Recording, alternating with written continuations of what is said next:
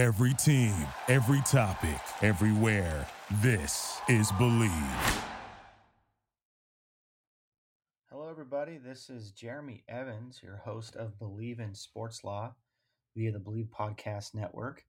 Today is Memorial Day. So happy Memorial Day and uh, thank you to all the men and women out there for your service and uh, appreciate being with you and uh, appreciate you listening to the show. Uh, God bless you and your families and hope that uh, you have a great day. And, um, you know, again, today's Memorial Day as we sort of think back and reflect, uh, you know, about our healthcare professionals, about those in the military. Um, you know, truly at this point, just feeling blessed and thankful to uh, be able to uh, to meet with you guys today, and um, and ultimately to uh, be able to share uh, this message with you, and um, you know hope that uh, again that you enjoy the day.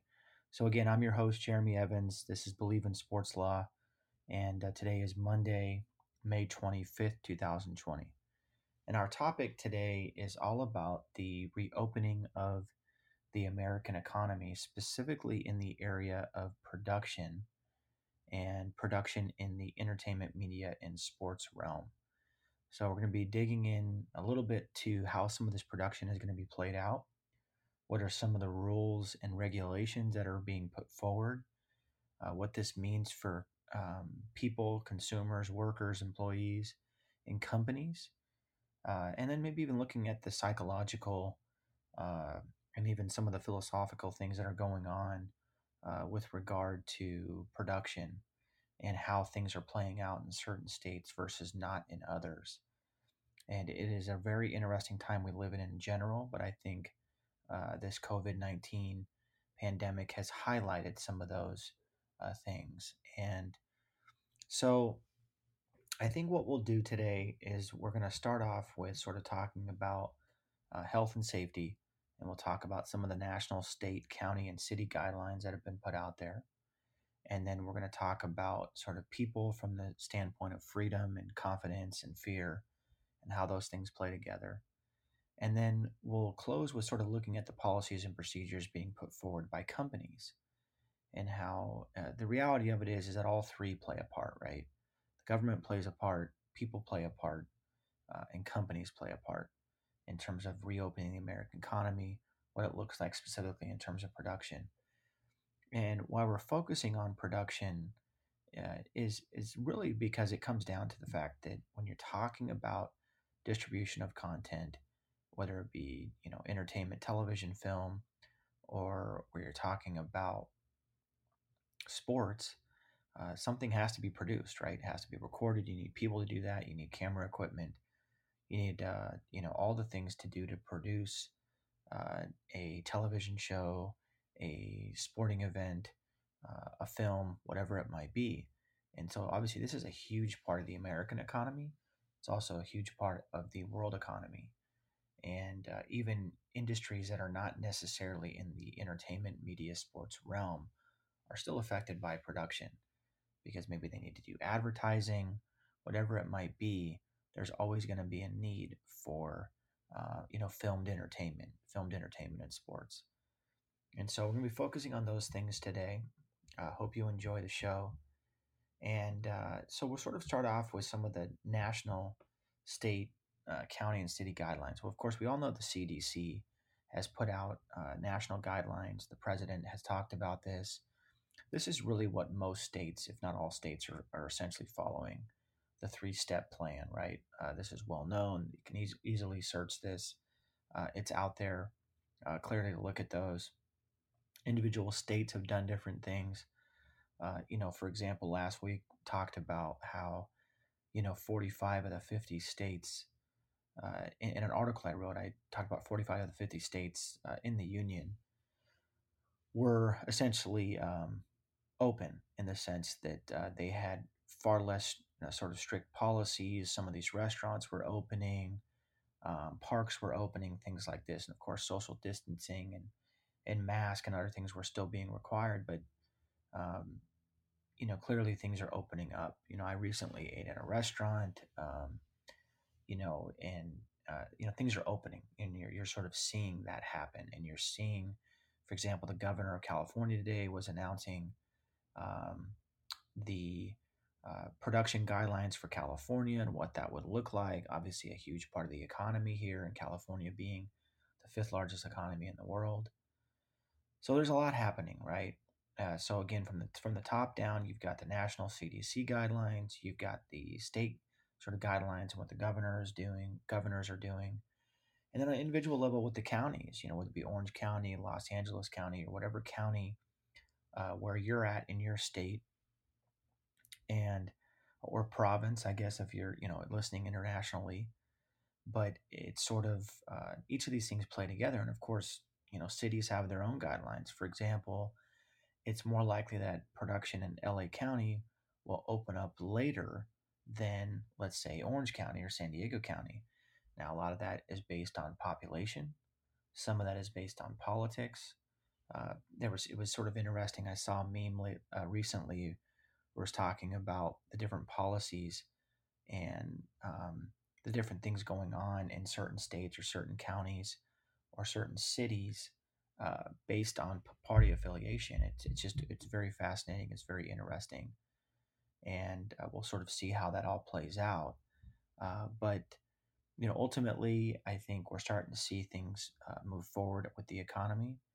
Uh, we're starting to see production being opened, and then of course. Um, we'll sort of see how this plays again. Um, but from that top level, we sort of have all these sort of policies going on, and um, and that plays well with uh, uh, sort of or plays with in terms of how people are going to respond to this, and of course what individual companies or leagues are doing.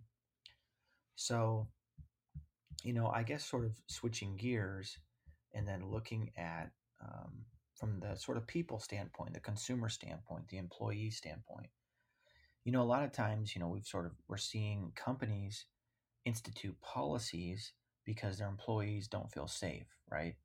and so they'll you know that now this sort of idea of working from home is, is going to become uh, people are predicting is going to become uh, a lot more prevalent. And I, I highly support that. I mean i think that ultimately you, if you can show productivity working from home i think we're going to see a lot of that going on. And we're going to see a lot more uh, virtual meetings just by nature of the fact that it's more efficient a lot of the times. And technology will grow in that space but there is a huge sort of thing here when you're talking about sort of psychologically. Um, there is just some people who don't feel confident in leaving their homes. They don't feel confident in reopening the economy.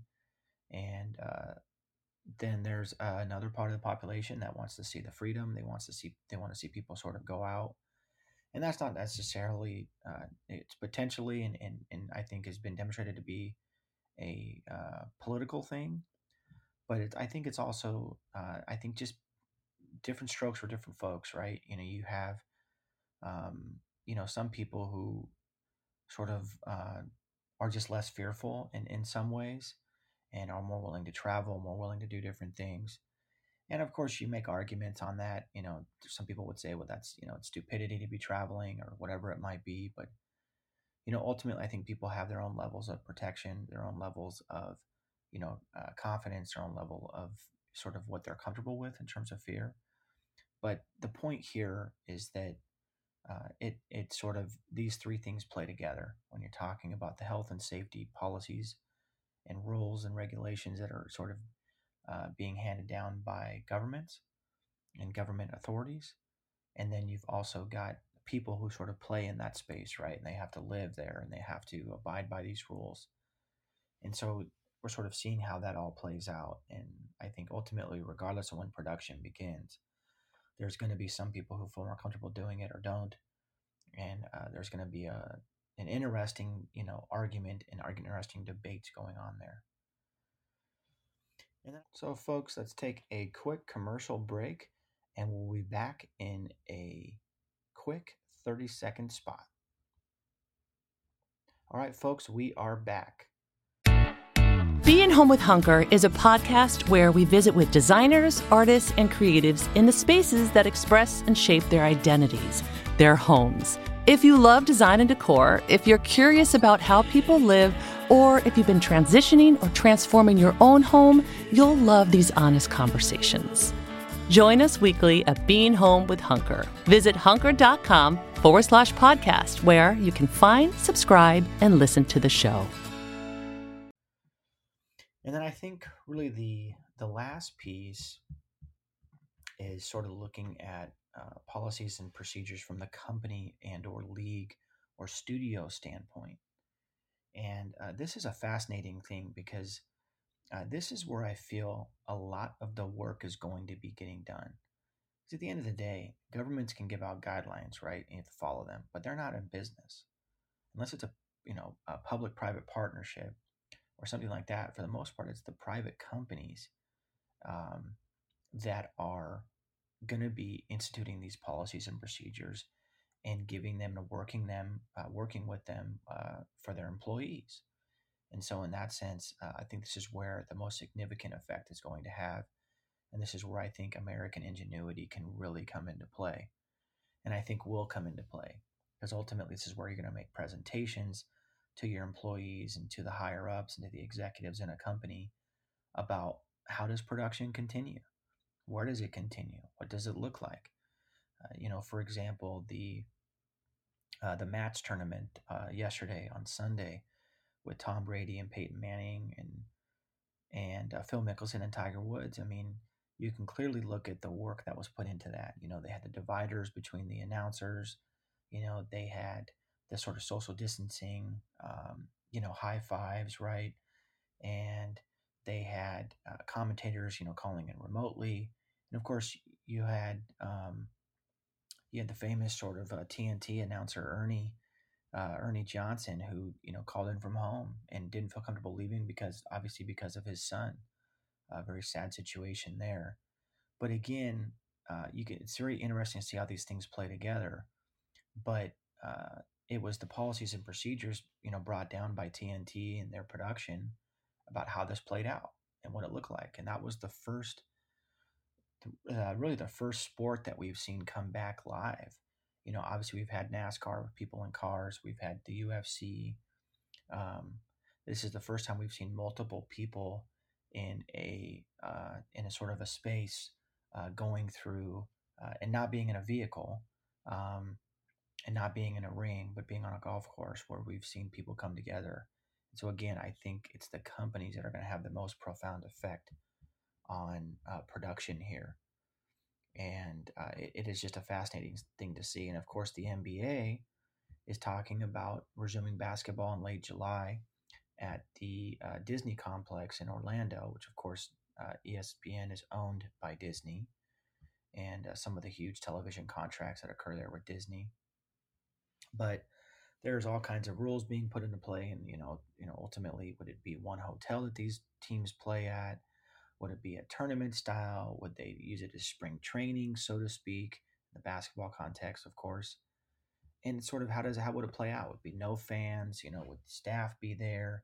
What would it all look like? But ultimately, you have states like Florida and Texas that are really opening this up, and of course, we've now since uh, Florida and um, Texas and other states have uh, been more willing to open. We now have California and uh, the New York governors coming out and you know basically saying that uh, that their states are now open to sports and they're going to make exceptions and this sort of thing. And it's really sort of interesting from a force majeure standpoint about how some of these events might be canceled in the future. And, you know, what happens if there's a second wave or whatever it might be. And I, again, I think some politics does play into that because from the sort of presidential level, we've sort of I think the president's made it clear that uh, there will not be a second shutdown of the economy because uh, the economy and the people and companies will uh, ideally be more prepared, right? We'll know more about uh, COVID 19. Then you've also got other people on the other side of the spectrum that are sort of like, no, we're going to shut down or what, whatever it might be. I mean, I think at the end of the day, everybody wants a good economy and everybody wants to see things sort of resume. Um, you know, I, am definitely an, optimistic person and and sort of hope that this is not what people have referring to as the new normal. In some sense, I sort of refuse to accept that. Um, I'm a very positive person in that way and, and really want to hope for the best. And and uh, and and you know fight for the best, right? And fight for opportunities, and and and what a day to remember that on Memorial Day, right? So it, it is interesting what the NBA is doing. Uh, I think um, it'll be interesting how all sports do this. I think in some sense, with the five major unionized sports and team sports, whether it be Major League Soccer, the NBA, MLB, NFL, NHL, some of these folks are going to be following each other. They're going to be guiding each other. They're going to be talking, having these conversations, figuring out what's next. How do we do this? What has this league done? What has this person done? And I think ultimately seeing people step out, step out of fear and step out uh, and into the economy, I think is, is very encouraging. And, it, and for me personally, it's very great to see. So that's what the NBA is doing.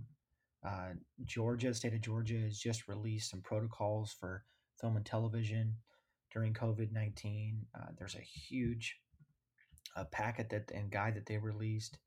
I think that's going to be used by, uh, I'm sure, by other states. Uh, and again, sort of how these things are going to be played out. I think overall, it's probably a pretty positive thing. You know, I mean, maybe some of our policies and procedures need to be updated anyway, right? Um, and I, and I think clearly we can be more prepared, um, you know, going forward. So we'll see what the governor comes up with. The governor of California, when they he has his uh, news conference uh, today on Monday, talking about uh, some of the California's guidelines and how certain things will be opened up in certain uh, counties and certain cities. And of course, you're going to have the county supervisors and the uh, city mayors sort of looking at different things too. But uh, we clearly have a movement here with regard to uh, production opening up in sports and entertainment. Um, we have certain leagues and certain companies showing guidelines of how that's going to be done. And I think that that's very encouraging. Uh, so I, I definitely, uh, there was a great article in the Hollywood Reporter that talked about this today. I encourage you to check some of that out. Uh, there was a few articles actually in the Hollywood Reporter today about this. So I would definitely keep some of this stuff in mind. And um, you know, again, it, it's going to be fascinating going forward and and to see how these things play out. But uh, it is encouraging to see uh, production um, starting to open up. Some of these folks to get their jobs back and and get the economy moving again. So that's the show for today, folks. This was episode 21 on season two. I'm your host, Jeremy Evans on Bleav in Sports Law, and uh, we'll look forward to uh, being with you uh, next week. Hope you have a great week, and um, look forward to being with you soon. Thank you so much. Thank you for listening to Bleav. You can show support to your host by subscribing to the show and giving us a five star rating on your preferred platform. Check us out at Bleav.com and search for B L E A V on YouTube.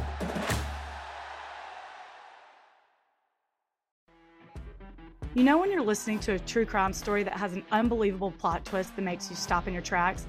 That's what our podcast, People Are the Worst, brings you with each episode. I'm Rachel. And I'm Rebecca. We're identical twins who love true crime cases that make you say, didn't see that coming, and we hate the people responsible for them. Listen to People Are the Worst now on Apple, Spotify, or wherever you get your podcasts.